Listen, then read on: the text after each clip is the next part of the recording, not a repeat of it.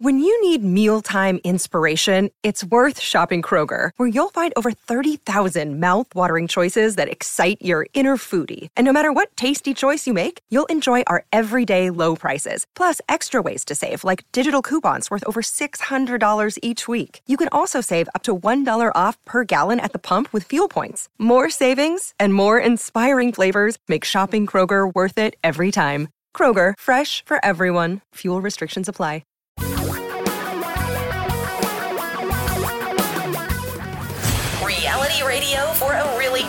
Future. We're talking real money. Hi, everybody. Welcome to another exciting Friday edition of the Talking Real Money podcast where we take your questions. Well, we. In this case, it would be the royal we, where we take your questions on the most important matters that affect you financially here on Talking Real Money. And all you have to do to send them in is uh, get out of this stupid accent and go to talkingrealmoney.com and then click on the contact button. And uh, then I go through them. And you know what I don't do? I don't leave any out. I try to answer them all to the best of my ability. Now, am I always right? No, uh, I'm not. I've been wrong a lot. But I try to get you the best answers I can, and uh, it's so easy to do. So just drop those questions, speak them into your computer. Oh, and the other thing you can do is on Saturdays, which follows the day I publish every one of these shows, you can call us on our show. We do a show in Seattle that uh, anybody from anywhere can call at 855 935 Talk. You just call that number, 855 935 8255, between noon and 2 Pacific time, 3 to 5 Eastern time. And we can actually speak with each other. So, a couple of ways to do it. Go to talkingrealmoney.com, click on the contact form and then the mic button, or uh, call on Saturdays, 855 935 8255. Now, let's get today's first question underway. Hello, gentlemen. This is Richard, New York. I have a question about paying a 1% management fee. I found the XY Planning Network, and they have flat fee fiduciaries in there, and they'll charge maybe $9,000 a year. You pay it quarterly, and it doesn't matter if you have $500 in it or 10 million in it.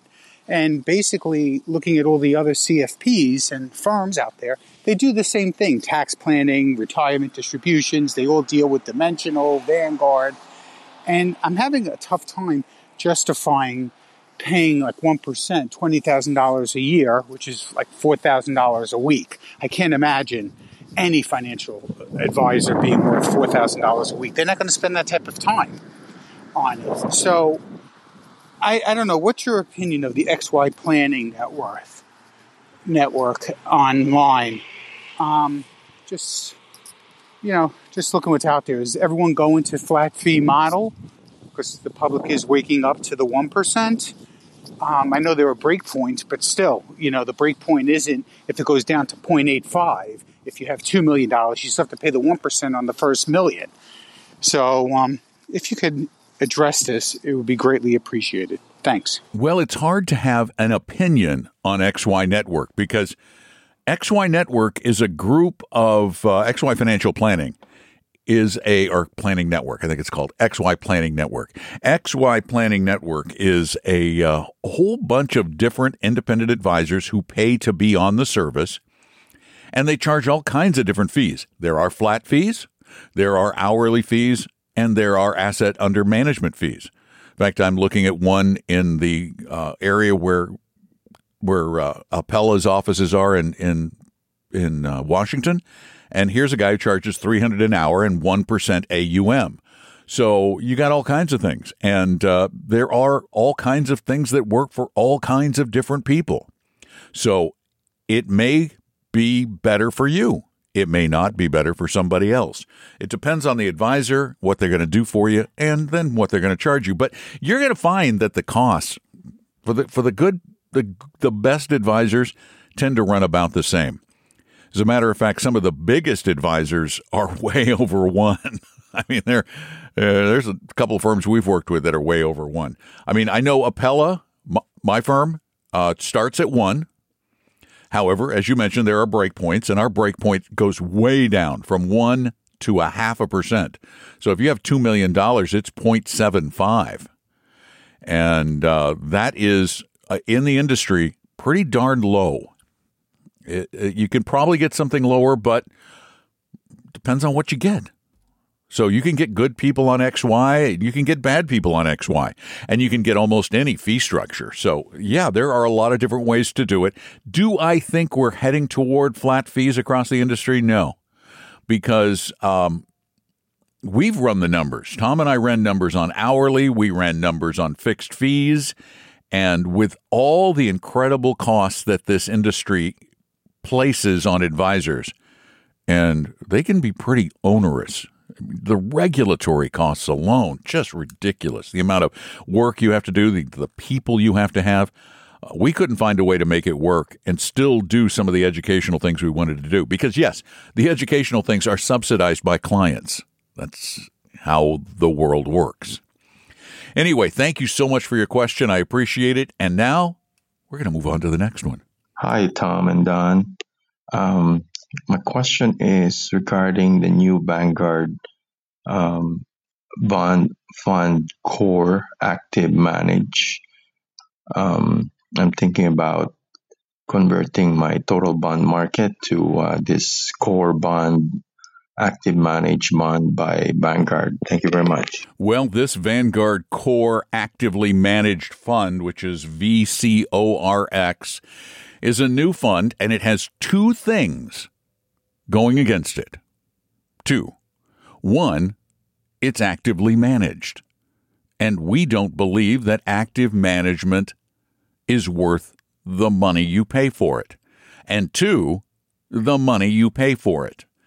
If we compare this fairly, VCORX with VBTLX, which is the Vanguard Total Bond Index Fund Admiral shares, you'll see that the Total Bond Index Admiral shares charge 20 5% of what the active fund charges. The active fund charges 0.2, the index fund charges 0.05.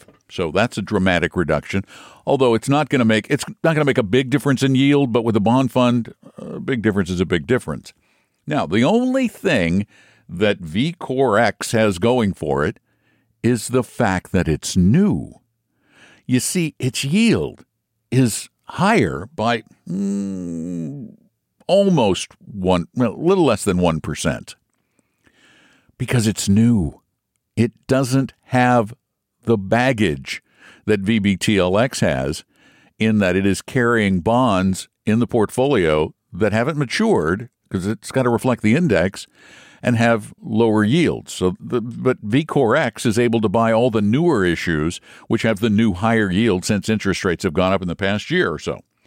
Uh, that means they pay a little more right now, but do I expect that to continue into the future? No, I, I don't because I don't believe active can, in most cases, unless they just get lucky, beat passive. So would I change? Nope. Matter of fact, do I own BND? BND, the ETF version. I'm not going to change. Um, and I don't think you should either.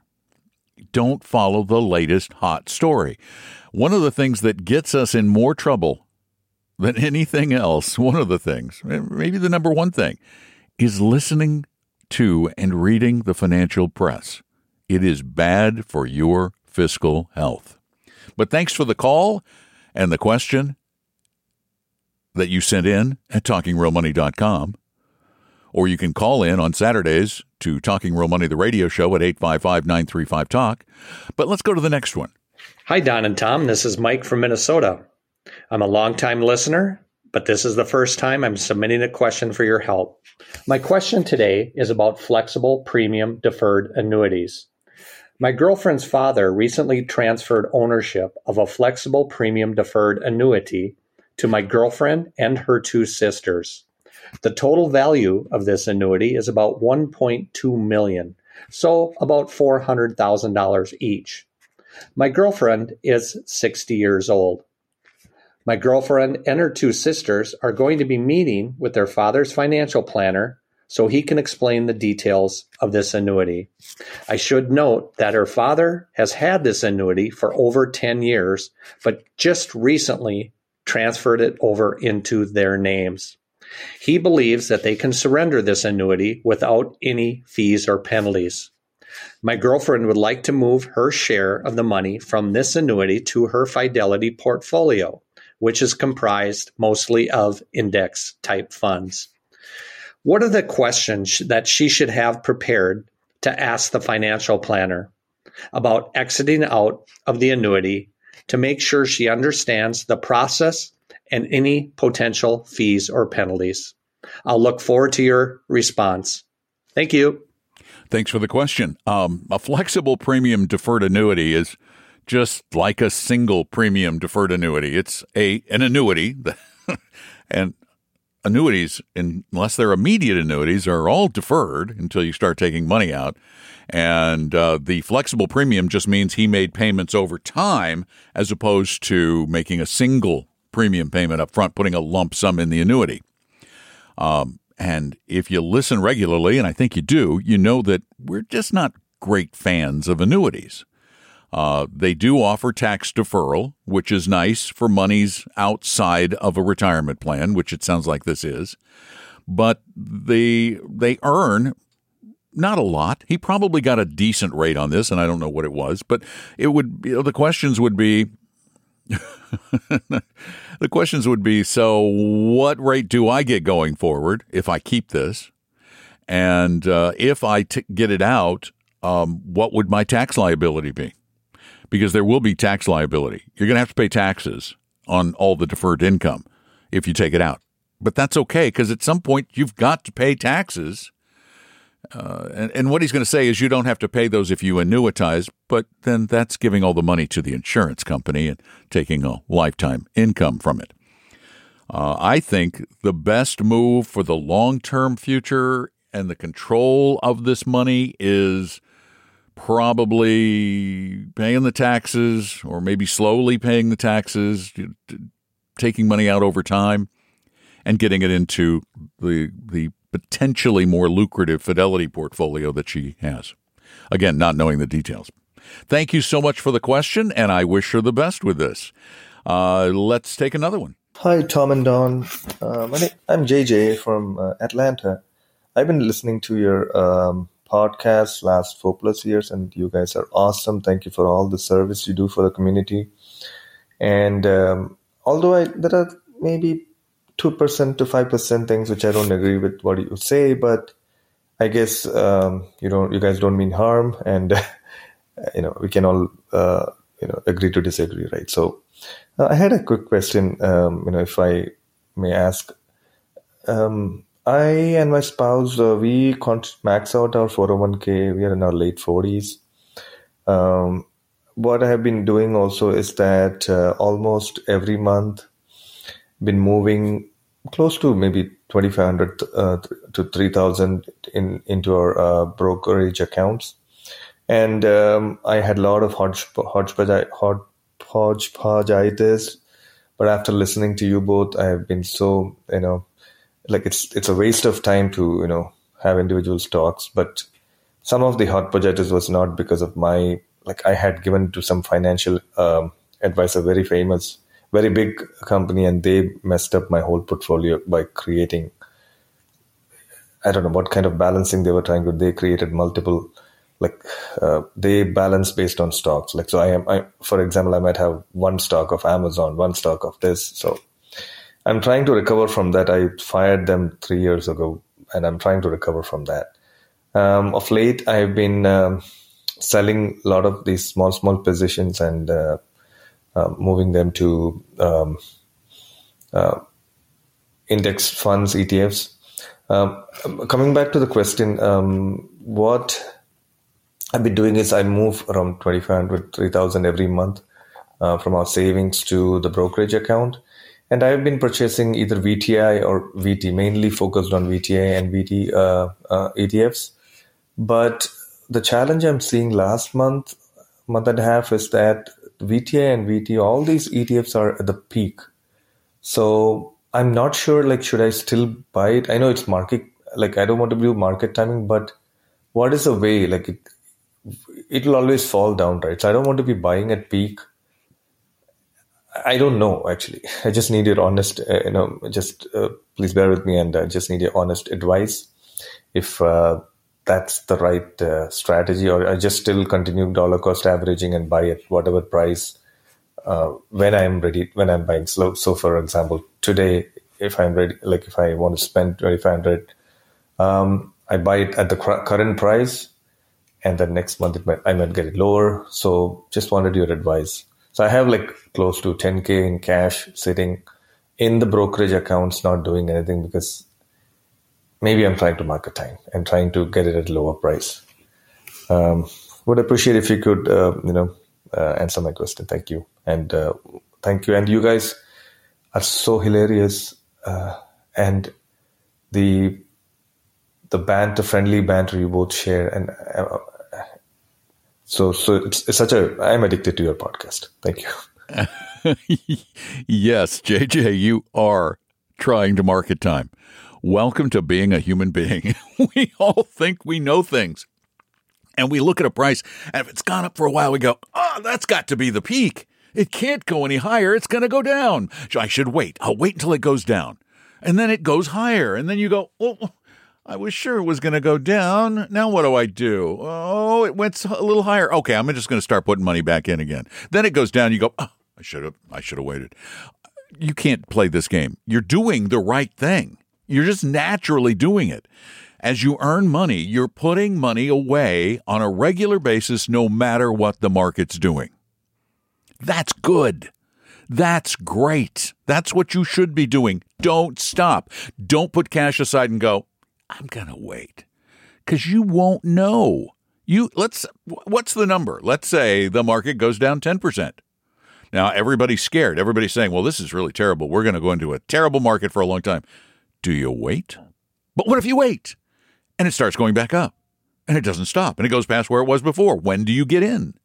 You can't play this game with yourself. It's a dangerous game. It's bad for your health and it's bad for your wealth. Bad, bad, bad, bad. The other thing is, I'm going to guess Fisher. Fisher Investments? You said it was a big name. I'm, I'm guessing because you said a, a hodgepodgeitis. Uh, yeah, they, they do build hodgepodgey portfolios because they're trying to predict which stocks are going to be hot and which will not. Uh, and you learn that doesn't work. And you know market timing, you know market timing doesn't work. And yet your brain will will not stop telling you that you know the future. Our brains are dangerous. they're good, but they're dangerous. So just keep averaging in. That's the way you earn money. That's the way you should invest it unless you have it all in one big lump sum and then you just put it all in because guess what? The market has gone up far more than it's gone down. And when you think about that totally logically, it kind of has to be that way, doesn't it? It has to go higher overall. Because if it went lower overall, if it went down more than it went up, well, carry that to its logical conclusion. That's zero can't have a zero value for a global economy in any scenario short of an apocalypse. And in an apocalypse, you won't care about money. Thank you so much, JJ. I appreciate the call. And let's do just one more. Hello, Tom and Don.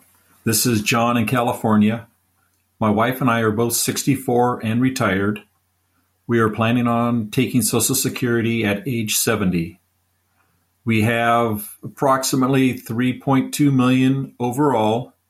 Uh, broken down, that's 2.6 million in IRAs, 150,000 in two Roths and an HSA, 300,000 in brokerage accounts for legacy purposes, and 150,000 in an annuity that we are drawing from and should run out in 2024. We started our careers in 1981 and we were told to save in this new thing called a 401k. Luckily, unluckily, we made too much to participate in Roths when they came along. Uh, our respective companies did not offer Roth 401ks when they became a thing. And we found out along the way, no one ever told us to plan for RMDs and Medicare surcharge taxes, IRMAAs, until just recently. The newest retirement craze seems to be minimizing taxes while in retirement by escalating Roth conversions prior to starting Social Security and RMDs, age 73 for us. Basically, bite the bullet for a few years, uh, going into higher tax brackets and paying higher IRMAA surcharges, but lower your overall ta- lifetime taxes by hundreds of thousands of dollars. Uh, one guy I listened to um, is charging $9,000 for the first analysis. Uh, not sure how much all the subsequent ones might be. Anyways, what have you heard or seen on this subject? And what is your advice on this financial option? Thank you very much. I appreciate what you guys do. Here's the problem this equation you're looking to create requires a certain amount of future prediction, like everything else. Um, now, we can guess, but we can't accurately predict. And $9,000 for an analysis of your tax situation? Wow, he's taking advantage. Uh, that seems really steep. Anyway, uh, what this comes down to a really, really simple formula. Will you be in a higher tax bracket in retirement than you are today? That's it. Are you going to be paying more in taxes in retirement than you are today. Will you be taking out as much money from your retirement portfolio as you are earning in income today? If the answer is yes, then a steady Roth conversion plan probably makes sense, particularly when you add in nasty little IRMAA. However, many of us, I've done the number, and I truly expect to be in a lower bracket in retirement. Uh, and I'm perfectly content with that. Uh, I, I, you know, a lot of the money I make goes into investments. Well, some of the money I make is not going to be going into investments anymore once I retire. So you just, it, it's a guessing game to some extent. If you think your tax bill is going to be higher in the future, then get, get busy and start gradually transferring stuff over to Roths. But if you don't, then don't. However, maybe the best thing to do is both. Have both kinds of accounts and just bite the bullet on the taxes. Nobody likes paying them, but it's a necessary evil and you can plan for it. That's the thing is that you can kind of plan for it knowing you can't know the future. Thanks so much for the question. Thank you all for all the great questions. I really appreciate them. And if you get the chance, tell a friend or two about the podcast because we're really trying to help everybody we can.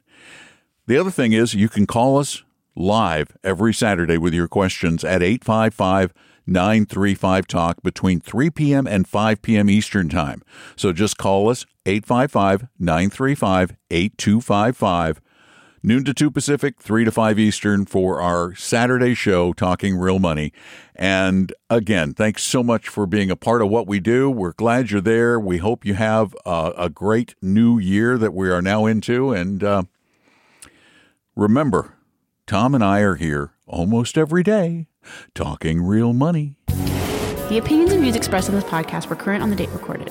Opinions, estimates, forecasts, and statements of financial market trends that are based on current market conditions constitute our judgment and are subject to change without notice, including any forward looking estimates or statements which are based on certain expectations and assumptions. Although information and opinions given have been obtained from or based on sources believed to be reliable, no warranty or representation is made as to their correctness, completeness, or accuracy. Information presented on the podcast is not personalized investment advice from Apella Wealth. The views and strategies described may not be suitable for everyone. This podcast does not identify all the risks, direct or indirect, or other considerations which might be material to you when entering any financial transaction. Past performance does not guarantee future results, and profitable results cannot be guaranteed. We hope you realize that the information provided on Talking Real Money is for informational, educational, and hopefully enjoyable purposes only. The podcast is not trying to get you to buy or sell any financial products or securities. Instead, the program is provided as a public service by Apella Wealth, a fee only registered investment advisor. Please see Apella Wealth's ADV Part 2A on our website for information regarding Apella's fees and services. Apella Capital, LLC, DBA Apella Wealth, is an investment advisory firm registered with the Securities and Exchange Commission. The firm only transacts business in the states where it is properly registered or excluded or exempt from registration requirements. Registration with the SEC or any state securities authority does not imply a certain level of skill or training. Apella does not provide tax or legal advice, and nothing either stated or implied here should be inferred as providing such advice. Thanks for listening, and please visit talkingrealmoney.com for more information and important disclosure related to performance of any specific index or fund quoted in this podcast. Oh, I think I need a nap.